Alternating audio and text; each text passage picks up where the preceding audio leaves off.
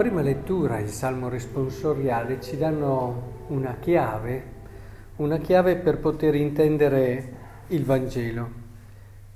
Inizia così il Siracide, poi vi invito a rileggerlo a rimeditarlo passo a passo, è ricco di, di suggerimenti fondamentali nella linea che diremo.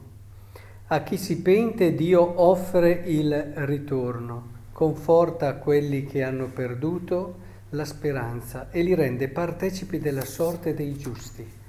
E anche il Salmo, beato l'uomo a cui è tolta la colpa e coperto il peccato.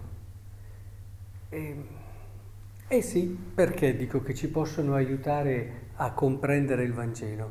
Perché in fondo questo tale che si rivolge a Gesù, si parla di un tale che gli corre incontro gli si getta in ginocchio davanti e non è lì per realmente mettersi in gioco con tutto se stesso. Il suo desiderio in fondo è quello di essere confermato in quello che lui già un po' fa, in quelle che sono le prospettive che ha sempre visto, nelle quali è cresciuto. In fondo è un eh, sentirsi e trovare un ambiente, no? Quando qui fa la domanda e dice, eh, maestro buono, che cosa devo fare per avere in eredità la vita eterna? Avere quindi quella tranquillità, quella sicurezza. Cioè, questo per lui è la religione io mi cerco di comportare bene per avere una certa tranquillità, sicurezza, per confermarmi, per sentirmi una persona onesta, giusta, brava e così via. E in fondo da questo incontro con Gesù suo, la sua attesa era questa. Si rivolge a lui, infatti eh, Gesù gli dice perché mi chiami buono? Intanto intanto già un po' ci fa capire quale sarà la direzione dove vuole condurre Gesù. E poi nessuno è buono se non Dio solo. Tu conosci i comandamenti, non uccidere, non commettere adulterio, non rubare, non testimoniare il falso, non frodare e così via. Egli allora gli disse, immaginate la soddisfazione con cui gliel'ha detto, Maestro, tutte queste cose le ho osservate fin dalla mia giovinezza. E, e Gesù lo ama davvero. Gesù lo ama, allora lo fissò, lo sguardo su di lui, lo amò, ecco l'amore. Cioè aiutare l'altro ad andare oltre. Questa è una regola che vale per tutte le relazioni, per tutte le relazioni. E gli dice, una cosa sola ora ti manca, va, vendi quello che hai, dallo ai poveri e avrai un tesoro in cielo, eccetera. Ora, entriamo nella sostanza del discorso che vogliamo fare questa sera. Quanti di noi in fondo si accostano a, al fatto religioso eh, intanto senza comprendere che l'anima della religione è una relazione, una relazione di fede, una relazione d'amore.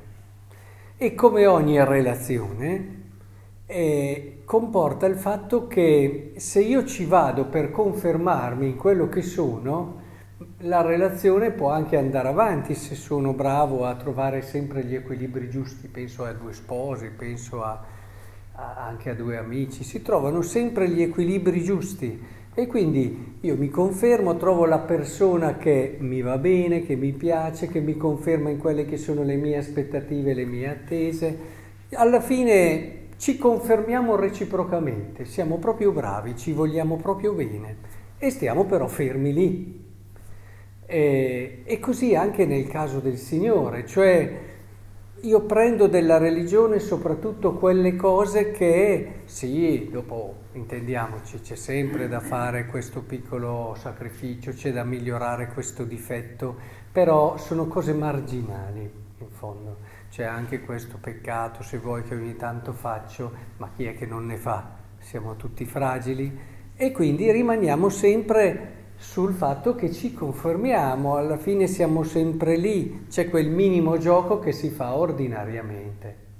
Il problema è che invece quando si sceglie di Cristo, e si, ma anche quando si sceglie una relazione eh, in senso pieno, si sceglie di andare oltre. Si fa questa scelta, l'andare oltre.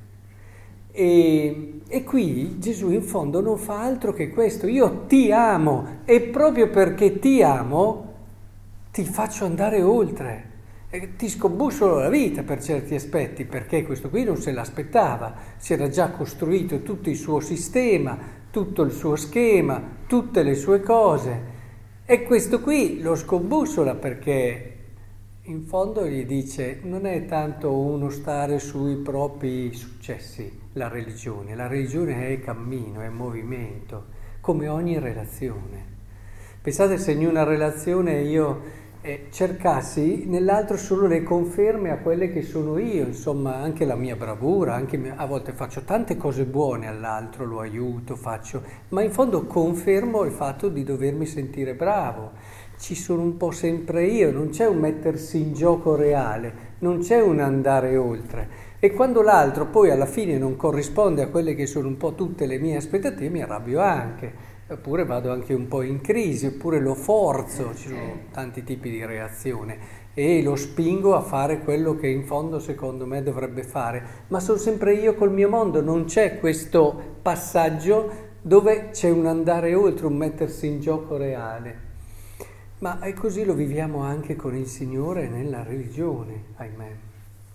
Nella religione nessuno di noi può sentirsi di dire sono stato bravo, Signore, ho fatto quello che mi hai chiesto. Non funziona così. Nella religione ci sarà sempre il Signore che, come dice il Vangelo di Giovanni, se stai portando frutto, ti puta perché tu porti più frutto, ma non ti dirà vai che bel frutto, ma ti dirà, dai, coraggio, fai questa cosa che darai ancora più frutto. Il Signore è innamorato della nostra bellezza e di quella che è la nostra possibilità. Quando ci guarda il Signore non vede semplicemente noi, ma vede la possibilità di quello che possiamo diventare. E questo è tipico di chi ama. Se tra due sposi ci si guarda così, ad esempio, o tra due amici, tipico anche dell'amicizia. Non guardi solamente l'altro per quello che è, ma per quello che può essere. Ed è l'amore che ti fa arrivare così in là. Ed è l'amore che fa sì che tu per l'altro sei certo quello che lo accoglie, perché lo accogli sempre, sei quello che lo ama, che lo prendi per quello che è, eccetera, ma sarai sempre anche quello che gli indicherà quella che è la strada che può fare per andare oltre e realizzare quel capolavoro di bellezza che è dentro di lui come potenzialità. Guardate, quando in una relazione c'è questo, anche penso agli sposi, indubbiamente eh, siamo fondati sulla roccia. Perché quando è che iniziano tutte le magagne, tutti i problemi? Quando c'è la pretesa. E la pretesa quando salta fuori? Salta fuori quando io sono nelle mie cose, nelle mie aspettative, mi voglio confermare su quelle che sono le cose che io ho sempre fatto, eccetera. Viene a meno qualcosa e allora ecco la pretesa e nascono tutti i problemi. Se invece c'è movimento, quando ci si ferma, nascono i problemi. Quando c'è movimento, ecco che allora tutto cambia. È uno stimolo dolce, dolce, è molto diverso ad esempio. Ah, perché non cambi? Sei sempre così. Guarda, i soliti difetti, non cambi mai e questa è pretesa, quando invece c'è lo sguardo d'amore che aveva qui Gesù, lo fissò, lo amò, si percepisce subito. L'altro lo percepisce che stai per dire una cosa che nasce dall'amore e percepisce anche già attraverso i tuoi occhi come in uno specchio quella bellezza a cui puoi arrivare. E allora lo inviti, lo inviti con dolcezza a volte bisogna essere fermi, ma c'è un essere fermi che non viene meno alle caratteristiche della dolcezza e dell'amore. E vai, una sola cosa ti manca ancora. Vedete, Gesù, chiaro, fermo, dolce, ama e vai. Ecco, questa è una dinamica, una logica molto importante che io adesso ho fatto un esempio di relazioni come gli sposi, come gli amici. Pensate, gli amici dove ci si conferma e basta, ci si dicono sempre le cose che, ah, dopo perché ti piace, perché la pensa uguale a te in tutto e quindi ti dice, alla fine tu ti vedi, ti apri, chiacchieri, chiacchieri, chiacchieri, si fanno tre, poi dopo alla fine non si cresce.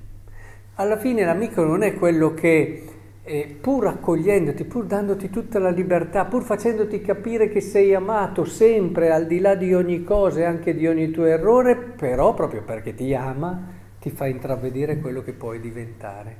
Infatti, se avete degli amici chiedetevelo, ma io, quando guardo i miei amici, nel mio sguardo, sì, io cerco e si intravede e io riesco a vedere, diciamo meglio, la bellezza a cui può arrivare l'altro. Mi preoccupo di questo, me ne faccio carico, perché se no che amico sono? Se io non mi riempio il cuore di quella che è la bellezza e ci prego, Signore fammi capire a quale bellezza hai chiamato il mio amico e che io sono uno strumento per lui importantissimo. Tu mi hai messo nella sua strada per quello, perché io possa aiutarlo ad andare oltre. Ecco, è molto importante questo, ma dico, fatto questi riferimenti all'amicizia, agli sposi, proprio perché anche la religione, come relazione, vive in modo analogico naturalmente, però di queste caratteristiche. Il Signore, guardate, non sarà mai lì a dirti eh, vieni qui bravo bravo, stai lì, buono, mettiti lì, ma ci prenderà, a volte ci abbraccerà fortissimo, soprattutto quando anche ci accorgeremo di aver sbagliato, che questo qui, voglio dire, ma Dio è come quelle persone che arrivano a confessarsi e si capisce subito che vengono per essere confermate, magari per sentirsi anche dire che sono brave. E alla fine, ma non è quello, non è quello, l'amore vero è un altro. L'amore vero è certo uno che ti accoglierà sempre qualsiasi sbaglio, errore puoi fare, ma proprio nel momento in cui ti abbraccia, ti prende sotto braccio e ti dice dai che andiamo, dai vai oltre. Ecco, il Signore farà sempre e sempre così, perché è questo il vero senso anche del seguirlo, non quello di sentirci bravi, ma quello di scoprire quell'universo di bellezza, di bontà e d'amore che ci sta davanti e che è Lui.